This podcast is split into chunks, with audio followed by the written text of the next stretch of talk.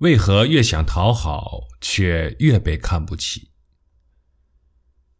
人性都是欣赏强者而同情弱者的，因为强者往往都充满着自信，向世人传递着“我是王者，请跟随我的”强势信息，让人不由自主地被吸引和跟随。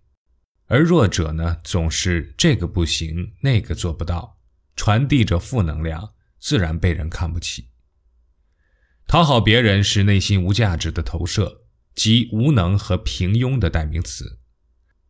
试想一下，自己都轻视自己，别人又如何高看你呢？另外，讨好者常以好好先生和无害的形象示人，别人自然就有所求，而且还会得寸进尺。人性的劣根在此得到充分的体现。你帮人十次，一次没帮，你就是坏人；你拒绝人十次。帮人一次，你就是好人；你帮人十次，远不如从不帮人的人行善一次。我们越是放低姿态对别人好，别人就越是不尊重我们，越不把我们当一回事。反而那些趾高气扬、唱反调的人，却更容易得到别人的重视。